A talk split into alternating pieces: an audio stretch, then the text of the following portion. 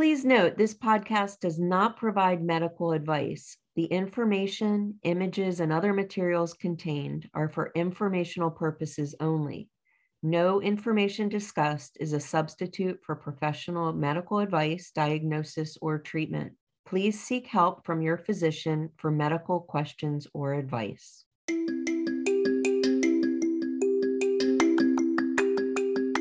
Everybody, welcome to the Brain Coach Podcast. I'm your host, Mary Turos. I'm your brain coach.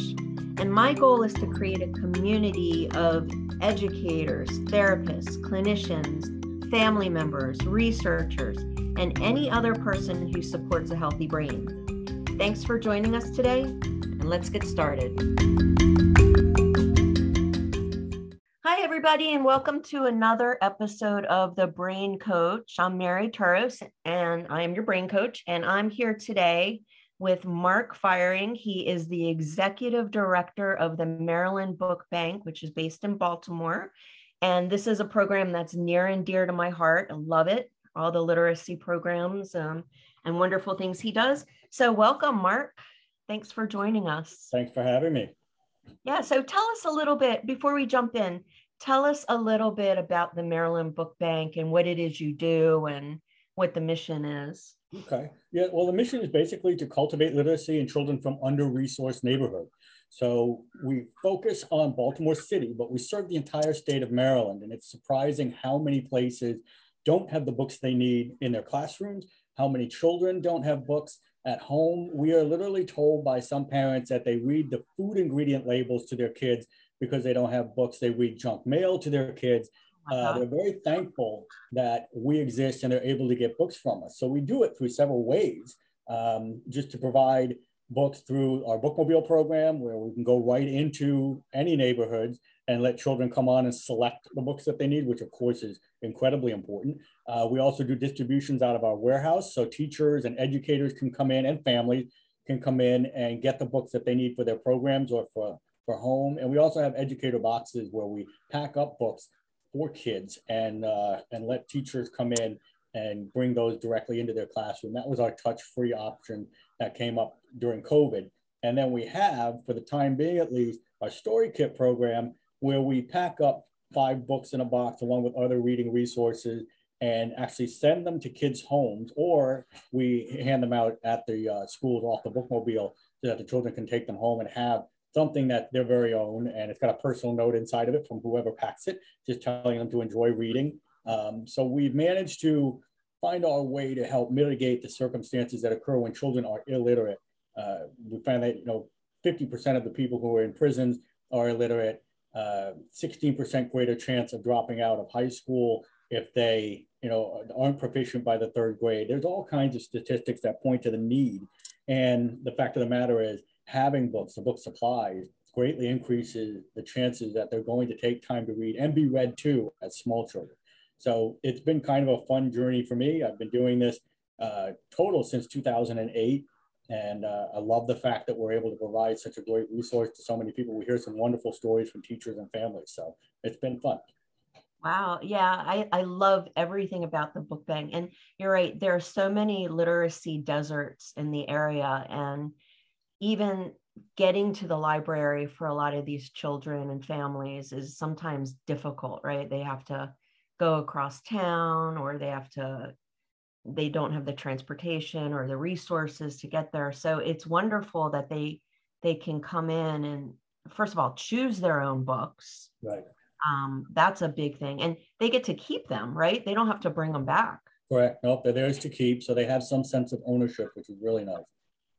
Yeah, I think that's really important because, you know, just having it's, I think it's been shown that just having books in your home or in your surroundings makes your literate, you know, makes a child more literate and more appreciative of reading.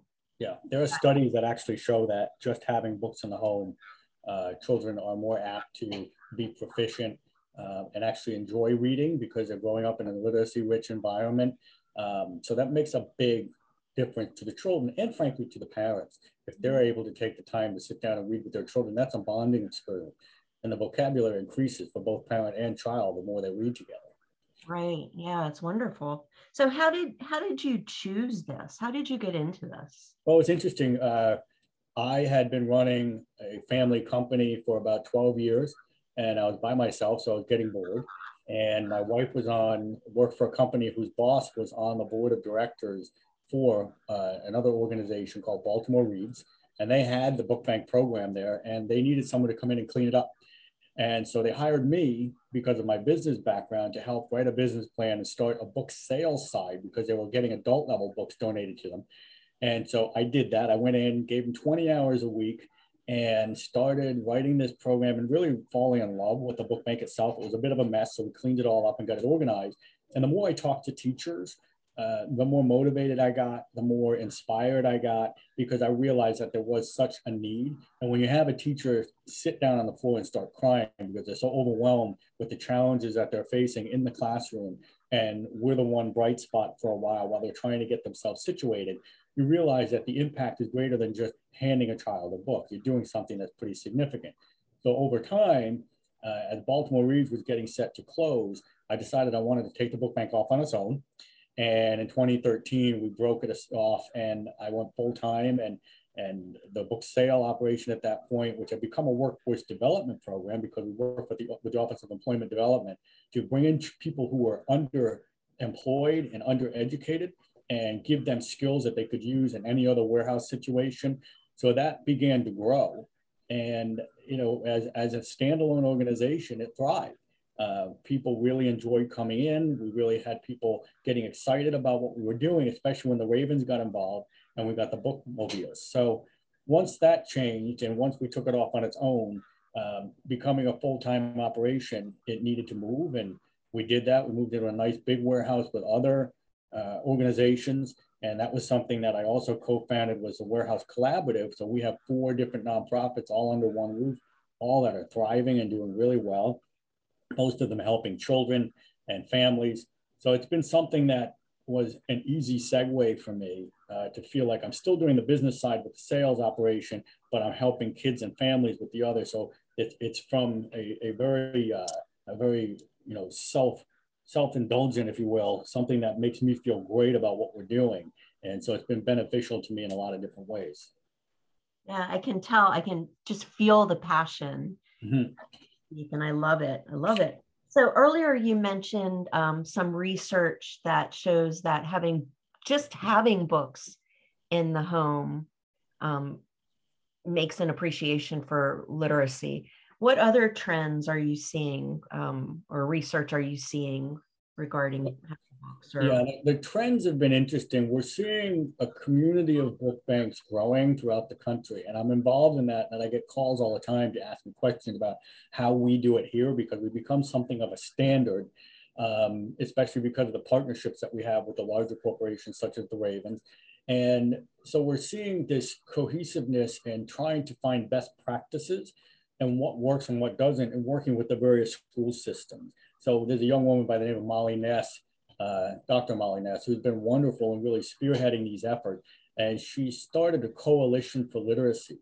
And so we got all the book banks and other providing programs throughout the country together online and did this virtual meeting last summer for the first time. And it was really fun to hear how other people were doing things, the challenges they were facing, and what we could bring to the table in, in helping them. So we're getting a lot of questions, and we're part of uh, part of a smaller group that broke out from that, a committee, if you will, to help programs become more sustainable and figure out ways to earn money. Uh, that's always the challenge with any nonprofit. So the more we can do in-house, the better. And so it's been something that we've seen that's taking off countrywide in a lot of different states. Um, that's been somewhat inspiring for me again, just because I'm able to take and impart some of the knowledge that I've gained over the years and some of the mistakes we've made and, you know, help other programs to help other children throughout the country. Wow. That's great. I would love to see this pop up everywhere. Mm. Even better, like have the need, it just become a, an, an appendage of, of um, just wanting to be there to help and give back to the community. I, I think that's incredible if a family were struggling, as many are, especially during the times of COVID, how can the book bank help? Like, how does reading help as a coping strategy? It, that's interesting that you asked that. We heard from far too many families. It was interesting that it became a trend. Um, what we found was that reading together and reading was the one thing that children found to be a normal activity, something huh. that allowed them to escape, if you will. As we all know who are readers, there's a million different worlds you can go to by diving into a book. And during COVID, it was a safe place for a lot of kids. So these books that they were getting at that time, we were sending them directly to their home because they couldn't get out. Uh, that was the one thing that we heard from parents over and over again. So I say thank you for giving us this moment, this time that we had together that we could share and that they had in feeling like there was some sort of normalcy um, and something that they could share with their friends too, because if they each had the same book, they could read and then talk about it online. Uh, but it definitely offered some sort of safety net. Wow. Yeah, there's little things you just don't think about. And even for me, reading was one of my coping strategies, right? right. So and it's a healthy coping strategy. That's incredible. So, a couple of minutes ago, you mentioned that you had gone through failure, which we all have, right? So, what is the most audacious failure you've ever had? And, or if you have a favorite or a personal failure, and what did you learn from that? I, I, well, I think the one that had the greatest impact with, with me was uh, back in 2001. I was running the family business and, you know, 9 11 happened. And my little company, we were doing mailings each month, and those would go to new moms, and we were selling a product at the time. And those mailings went out no matter what. And when 9 11 happened, everything stopped except those mailings. Those kept going out. And my little company, next thing I knew, was over $100,000 in debt. And I went to my lawyer and I said, I think we might have to declare bankruptcy. You know, if, if we can't figure something out here, this is this is unfamiliar territory to me. It was just an odd place to be. And he looked at me and he said, No, you were successful once, you'll be successful again. Figure it out. Go back and renegotiate the debt. It's exactly what I did. And within nine months, we had paid that all off and we're very profitable again. And I just realized at that point, always give it time. Always take the time to think through and don't panic and just work with it, work with the people that you're working with, uh, which is something that came up again during COVID with the book bank is working with our partners, working with the schools, working with families together to make sure that we fix any problems and face any challenges. So that was the one thing that I really learned from, you know, during such a tragic event where I lost a good friend of mine um, in one of those towers, but it was a learning experience for me that had a lasting impact. And even today, when my staff looks at me and somebody says, Aren't you nervous about this? no, we'll figure it out. There's always a way to figure it out. Um, so that was the one thing that stuck out in my mind when you asked that question so long ago, um, but it definitely had an impact. Yeah, that resilience is so important.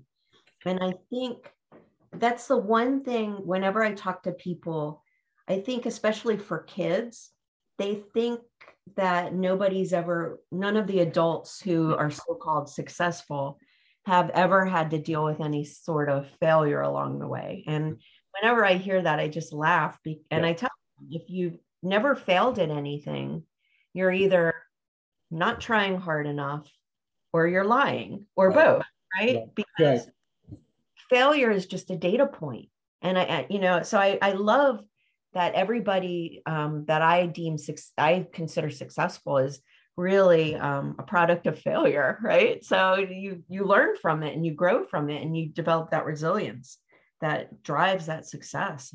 So wonderful. So with that in mind, um, what motivates you when you have those days where you're just feeling overwhelmed? Do you just keep telling yourself to get through it? How do you how do you get through that stickiness? Yeah, it's it's interesting. I that's when I turn to friends and mentors, um, folks that I've known for a long time, and I just take the time to breathe, go for a walk outside, do things that help you feel better, and just take the time to think and clear your mind.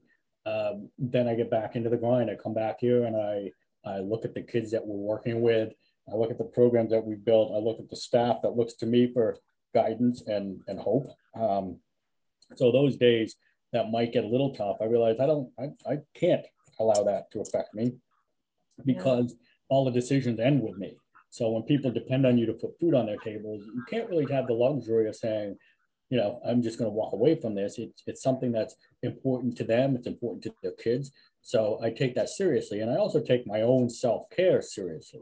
You know, you can't save a drowning person if you're drowning yourself. So you've got to make sure that you're okay. And I think, especially in this time, uh, we're all kind of looking at mental health and making sure that we're all stable and strong and and just doing the things that we need to take care of ourselves and get through whatever challenges we face because it's an everyday thing we know that they're going to be challenges everybody who's successful as you just said have faced challenges and done so successfully uh, failure only comes from those who decide to stop and i just don't have that in my mindset luckily it's something that my father had his father had so it's something that i've learned which i understand is also somewhat unusual but um, I'm very lucky in that I had that guidance early growing up.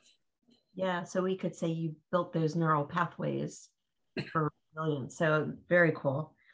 So I have a couple of rapid fire questions, just a few. And do you mind just going through them? Oh, go ahead. Yeah. Okay. So do you mantra or a vision statement? And if you do, could you share it with us? Sure. Um, for me, it's always seek knowledge. The need to constantly listen is so important and it's a never ending process. And once you stop is when, as you know, your brain will say, okay, I'm done. And it starts to shut down in different areas. So you've always got to be challenged uh, mentally, intellectually, even emotionally, somehow or other learning as you go. Uh, no one knows everything, so there's always something to learn. So just seek out those places that will help you grow. Love it. Yes. And what advice or suggestions would you have for people who might be interested in doing what you're doing? I think it's it's seeking out those who, like myself, who've done it before. Um, I find that anytime that I'm starting something new, this isn't the first venture.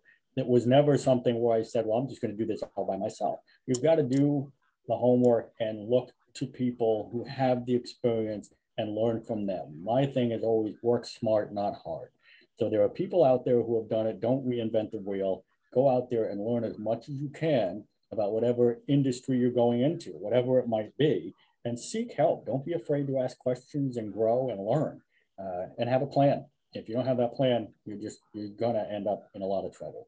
Uh, I've seen too many people come in who didn't have a business plan, didn't have a strategic plan, and ended up saying, you know, I don't understand why I'm having so much trouble. because you didn't think it out.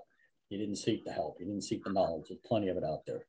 Right. A lot of people are good at setting goals, but not so great at executing those goals, right? right.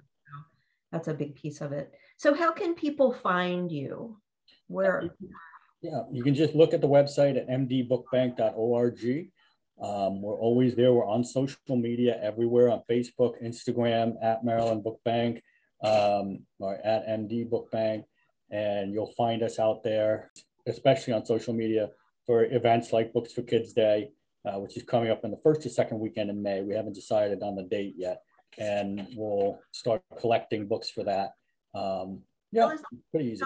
For people who don't know, what is Books for Kids Day? Books for Kids Day has been an annual event for well over 20 years where we collect books from the community. Uh, this year, we're going to incorporate a big volunteer engagement part where we're going to be sorting as many books as possible, um, which we have done in the past but this time we're actually bringing books there to sort. So it's a day where we kind of celebrate community and working together and getting everyone at the table uh, to have about three hours where we just nonstop sort out books and then get them back to the book bank. And uh, so we have book drives being done statewide all over the place. So we'll collect thousands and thousands of books on that day and then hopefully get them set for distribution. Wow. Do you, I, I know I'm very familiar with Books for Kids Day. So um, can you tell us what the total was of the last time? I know COVID, it didn't really happen, but pre-COVID, do you remember ballpark? Yeah, I believe there was 25,000 books in one day. All right. Uh, most we've done was 35,000. And of course, that's a rounded up number, but uh, yeah, we've had some, some pretty incredible turnout at these various events. Usually happens at the Poly Western parking lot, so it's kind of easy to find right off of 83. So that makes it easy. People just load up their cars and come out. Yeah. Can't wait for it to be back. I'm so ready for Books for Kids Day. so, anything else you want to share with us, Mark? No, I think that's it. It's been fun. Great. And I will put all the contact information for everybody in the show notes. So if you're not an auditory learner, we will have it for for you there. And thank you so much for joining me today.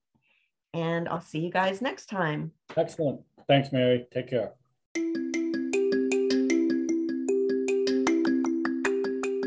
For more information, you can find us on Twitter or Facebook at Brain Cog Coach or visit our website at braincogcoach.com. I'll see you next time and make it a great day.